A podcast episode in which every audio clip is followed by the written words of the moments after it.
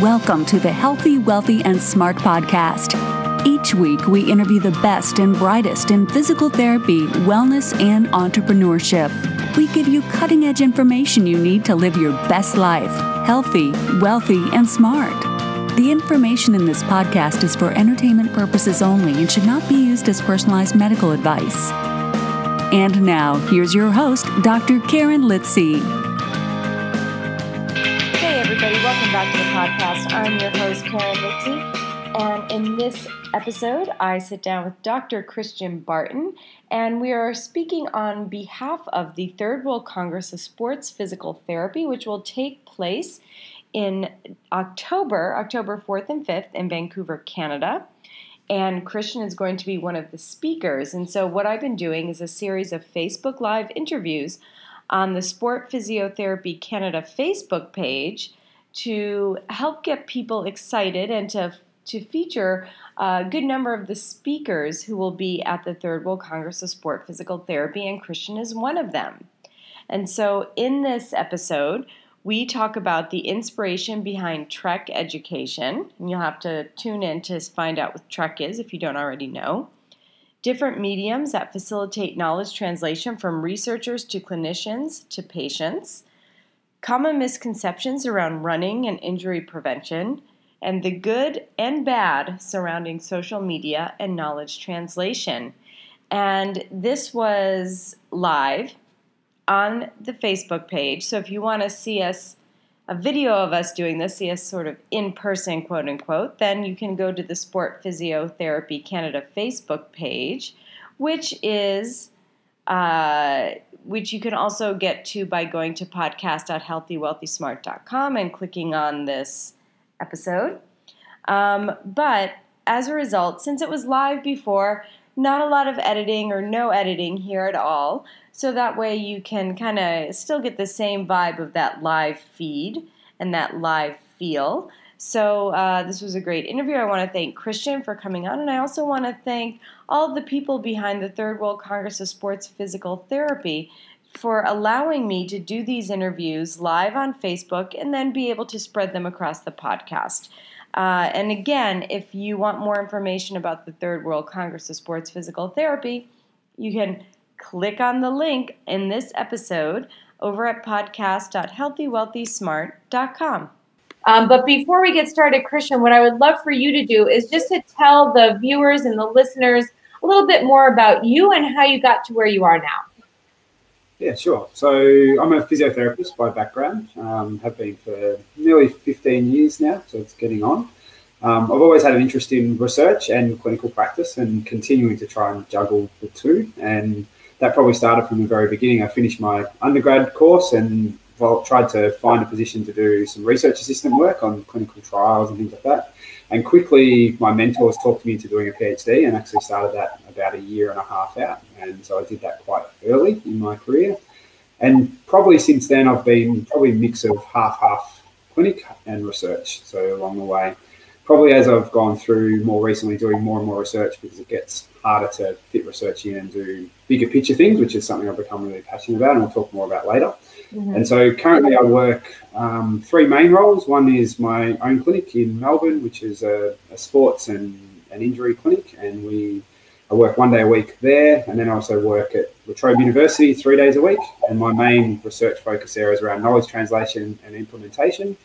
And then the past couple of years, I've been doing one day a week with a surgical group, so the Department of Surgery at St Vincent's Hospital in Melbourne, and their big uh, project or area of research is around preventing inappropriate surgery. So that aligns very well with what I do of trying to optimize what we do as physiotherapists to, to prevent unnecessary or inappropriate surgery as we go along.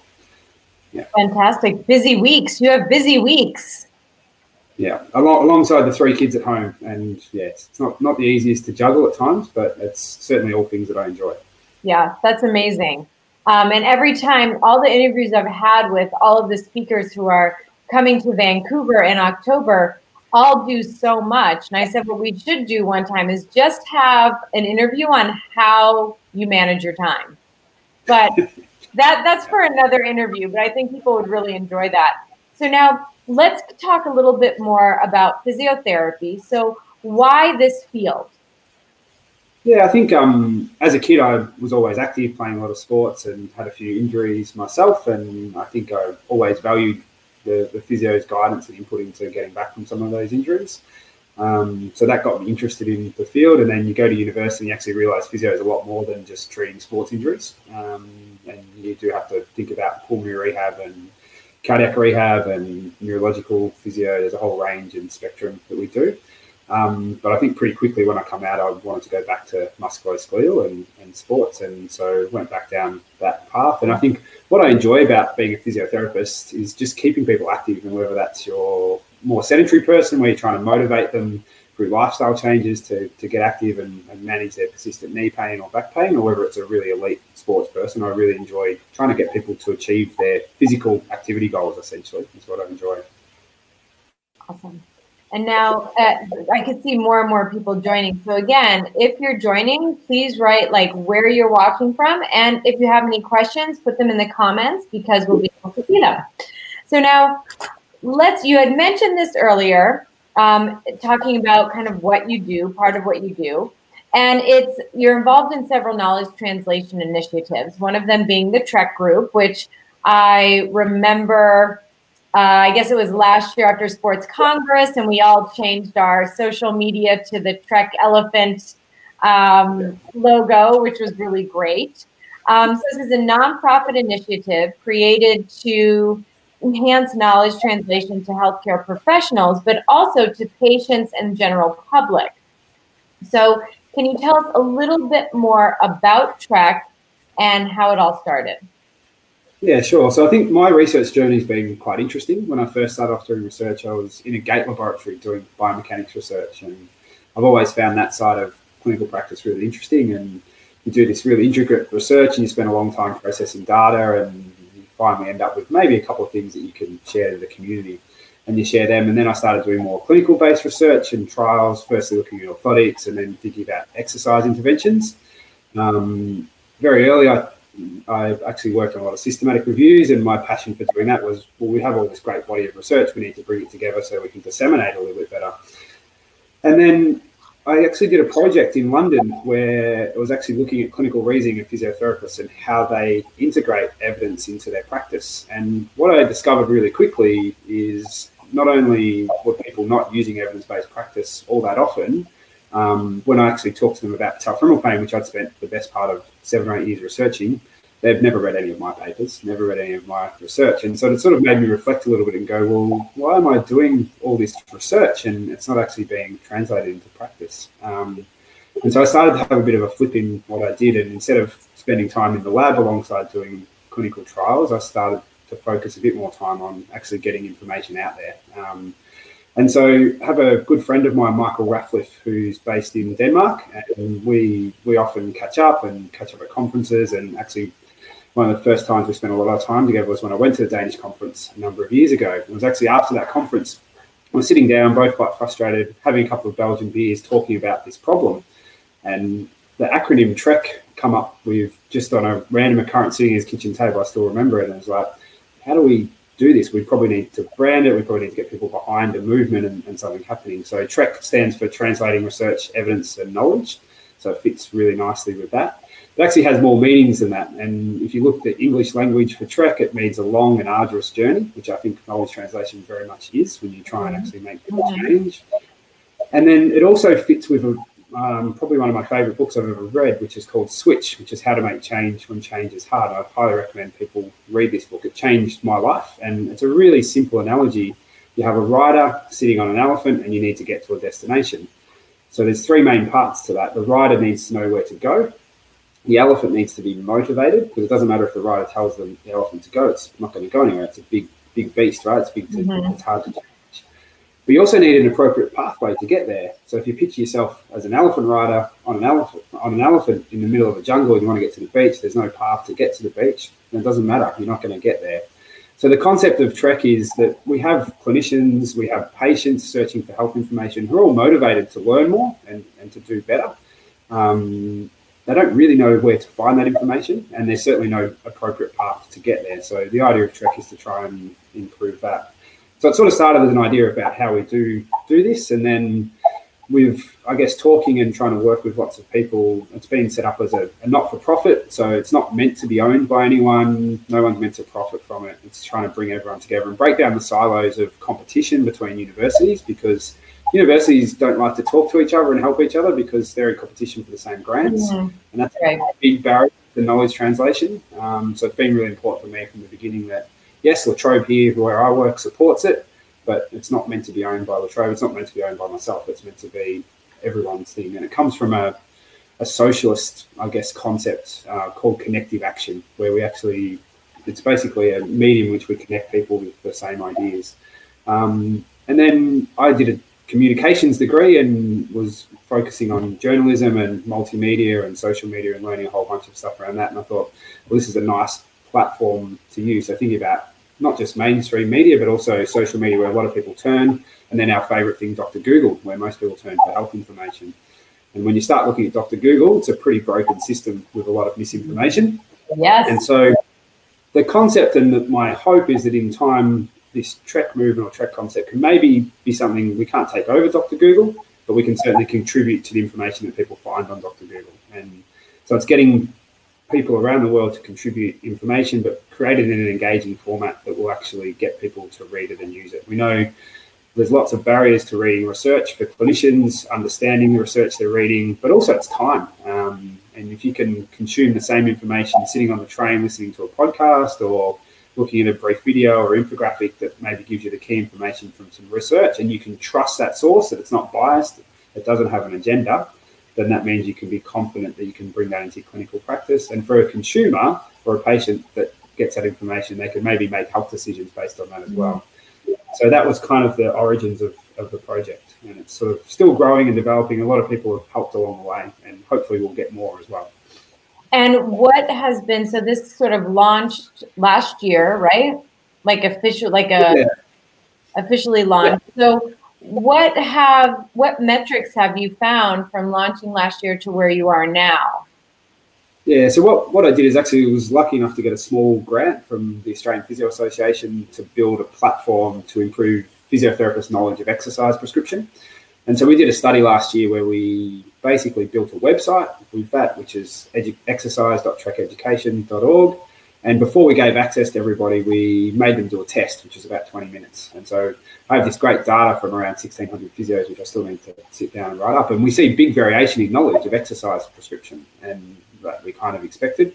Our hope was that we could then test and evaluate whether this website helped to improve people's knowledge. Now, of those 1,600, I think about 100 filled in the follow up survey or questionnaire later, so we don't have great data on that. Mm-hmm. But it was at least this, the grant gave us the funding to build a platform, and it's a multi site platform. So since this time, we've built a website now for managing patellofemoral pain, which is a big area of mine for clinicians. We've actually just finishing off a low back pain site and a knee osteoarthritis site. So by the time the conference is around, we will have launched them and be available and working with some other researchers to make a shoulder site. So think of all the big musculoskeletal conditions we see as physiotherapists. Mm-hmm. And we've also been developing um, platforms for consumer or patients as well. And so we have um, one which a PhD student, Danilo de Oliveira Silva, has been working with me for the last couple of years.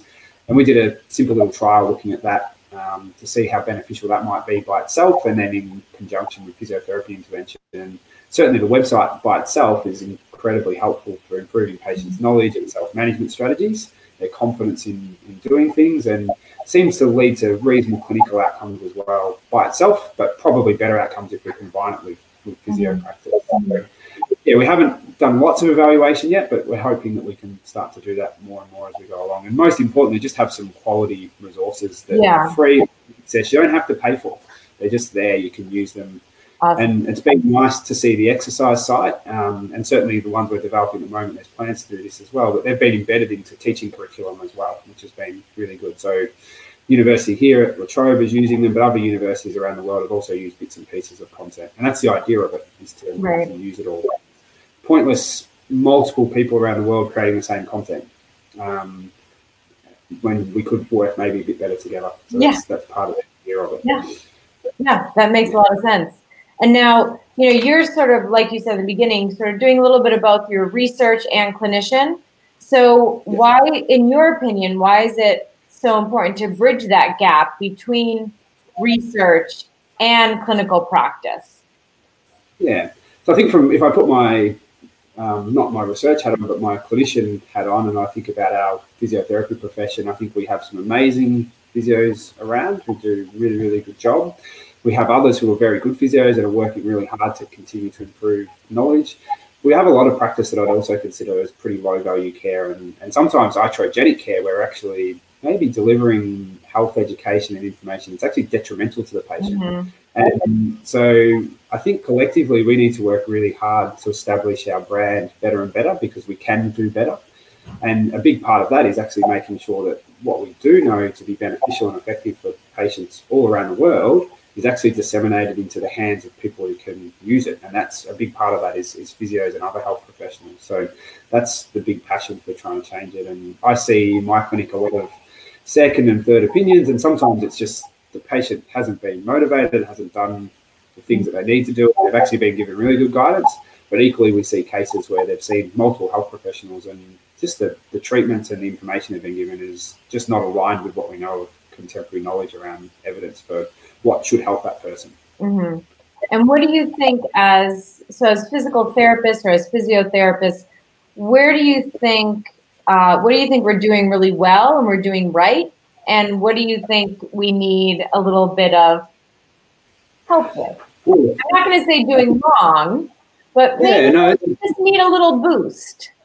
Yeah, it's a good good question. I think, in the most part, um, physio practice and physical therapy practice is moving towards more active management. I know there's lots of debates on Twitter and social media, and people mm-hmm. uh, arguing about the value or lack of value, whichever side you sit on about manual therapy and things like that. But I think overall, we are moving to more active management approaches. We are moving more towards managing the pain science side of things and educating patients better about that. And I think that's mm-hmm. improving probably what we're not doing very well is building that brand of, of what we deliver. And there's a couple of elements to that. One is, I guess, getting collectively across the board that we're all on the same page and delivering similar high value interventions. Um, and what that means is some patients will go to see a physical therapist or physiotherapist and they maybe get delivered a lot of electrotherapy or something else and they don't get better in the long term. And then mm-hmm. they go back to their or their surgeon and they say, "Oh, I did PT, I did physio, it didn't help." It didn't yeah, I failed PT. Yeah, failed, and and I think that's something that drives me a little crazy. Is you don't fail an